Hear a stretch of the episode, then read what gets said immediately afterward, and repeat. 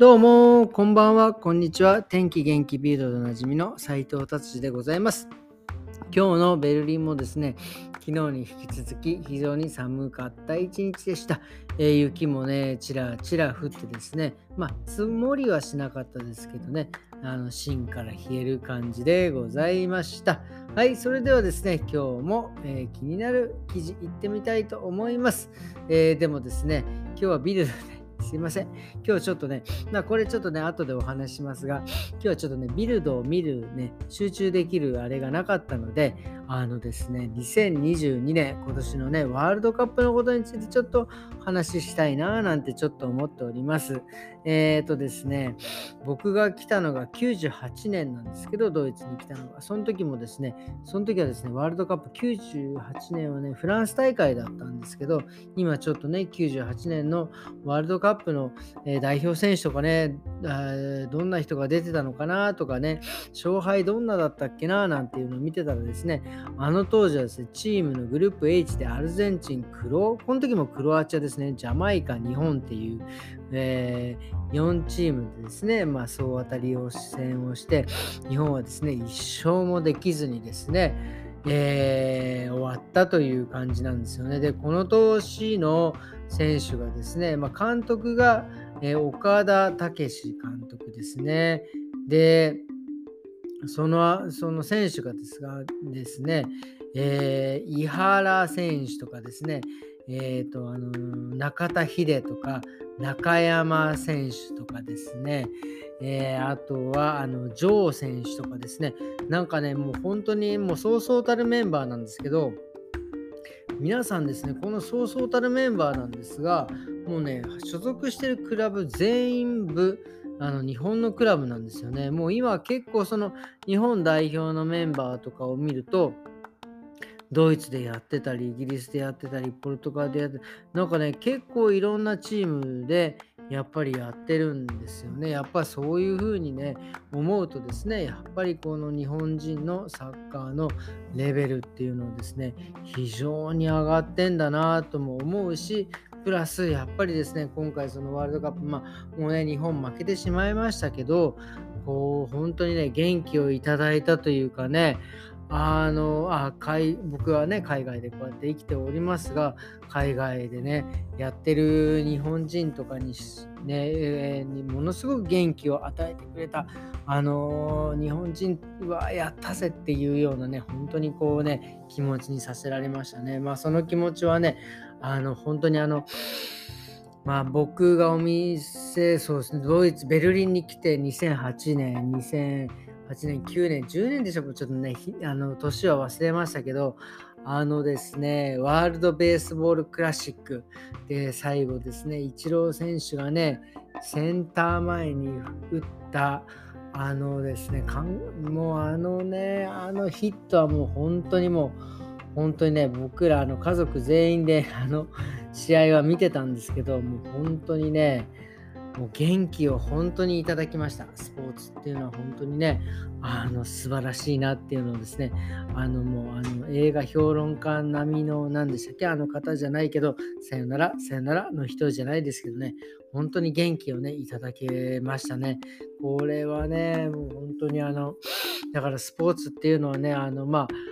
何て言うんですかね、あのもちろんそのやってる選手とかはね、あのまあ本当にその誇りを持ってその日本代表だ、日本のためにとやっておるわけですが、やっぱりあのそれをね、応援しているあの人たちにもね、ものすごい元気をですね、与えてくれる、本当にね、いやー、いいものだなっていうのを改めて、えー、思いました。ということでですね、今日はね、ビルドの代わりにそんな話をしてみました。はい。でですね、今日はですね、あのね、あの実はですね、もう何年来、もうね、ベルリン来るお店をね、2008年にお店を出す前からですね、まあちょっとこうね、仲の良かった、まあ、えー、日本人のね、友達がいるんですけど、その彼がですね、まあ、えー、もうね、今年というか、今日、明日、明後日、しあさってぐらいにね、もうね、日本にいろいろ帰国するということでですね、まあ、あの帰国する前にね、ちょこちょこ、まあ、最近ちょっと飲んでたんですけど、まあ、今日ね、本帰国をするということでですね、まあ、最後ね、飲んで、えまあ、いろいろね、昔話をしてですね、えー、なんて言うんですかね、あのー、まあ、で、彼はですね、まあ、結局、まあ、ここで、まあ、ね、仕事をしてて、まあ、日本で帰ってもですね、まあ、あの、ドイツと日本をね、つなげるようなね、仕事事をしていきたいという感じで、まあ、僕もね、そこにお手伝いできたらいいなっていうふうにはね、思っていてですね、えー、で、最後にですね、まあ、なんか、あの、その彼の、えお友達のですね、まあ、美容師さんとかと、えー、をね、紹介していただいて、まあ、ちょっとね、えー、今日、その、え、何人かで一緒に飲んだんですけど、まあね、まあ彼もそうですけど、まあなんかその日本人のその、ね、美容師さんたちと飲んでですね、まあなんかね、まだまだこうね、え、熱い感じじのね、えー、なんて言うんですかね、その美容に関して、髪に関して、なんかね、とてもね、熱いものを感じてですね、あ、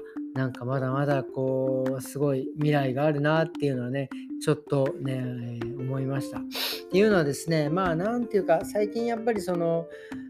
あのまあ、僕が感じてたことはですねそのその仕事この美容とか利用とかの仕事に関してですねあのなんか目標ではなくなんか目的というか例えばドイツに来るためにえー、という、何て言うんですか、あの、お金のためにというか、なんかそういうのでこの仕事をやってるっていう人がね、まあまあ結構なんか多い傾向がね、してたんですけど、やっぱりですね、その何のためにこの、えー、海外でやるかとか、何のためにその日本のね、技術を海外で、えー、披露するか、えやっていくかっていうのはですね、ことをですね、なんかすごくね、今回そのお話いろいろしててですね、追求してる人たちがたくさんいてですね、すごく楽しかったですね。その目的ではなく目標っていうんですか、あの、こういうふうにしていきたい、ああいうふうにしていきたいっていうのがですね、あの、ものすごくね、感じれて、非常にね、なんかこう、楽しいね、ひとときをですね、えー、過ごさせていただきました。まあね、ちょっとね、話ずれましたけど、まあね、あの、まあ、あとね、そのそそして何が言いたかったかっていうのはですね、まあ、今もうね、この、何て言うんですか、世界、えー、どこにいてもですね、まあもちろんインターネットっていうものもあるし、なんかいろんなね、ところで、こう、いろいろ仕事をしてでもですね、一つ、えー、つながっていられるっていうのはね、本当にね、これはすごいことだなっていう、あの、まあ、なんていうんですか、仕事が、こういう仕事がああ仕事って別、別の話としてですね、こう人とつながっているっていうのがですね、昔と全然その違う安心感っていうのがですね、非常にね、なんかこう、心強い感じになりますね。例えば僕が98年にドイツに来た時はですね、そのインターネットとかも本当なくて、日本に電話するもですね、なんかあの、なんかその安い電話回線010なんちゃらとかを使ってですね、日本に電話したりとかしないとですね、まあ、まあ、あの、連絡できない、まあ、孤独というようなね、感じでもう、あ、こういう感じ海外っていうような感じですから、ね、今はね、もうやそういうふうに